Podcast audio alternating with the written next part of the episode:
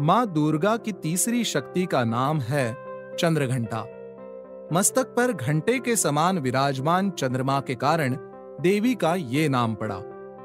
जब महादेव बारात लेकर पर्वतराज के घर पहुँचे तो उनके रूप को देखकर पार्वती जी की माता मैनावती मूर्छित हो गई। ये सब देखकर माता पार्वती ने स्वयं का भी रूप परिवर्तन कर माँ चंद्रघंटा का वेश धारण किया। बेहद अनूठा माँ चंद्रघंटा का ये रूप दशभुजाओं वाला था, और माँ ने अपने दशों हाथों में तलवार, भाला, तीर, गदा, कमंडल तथा कमल आदि को धारण किया हुआ था।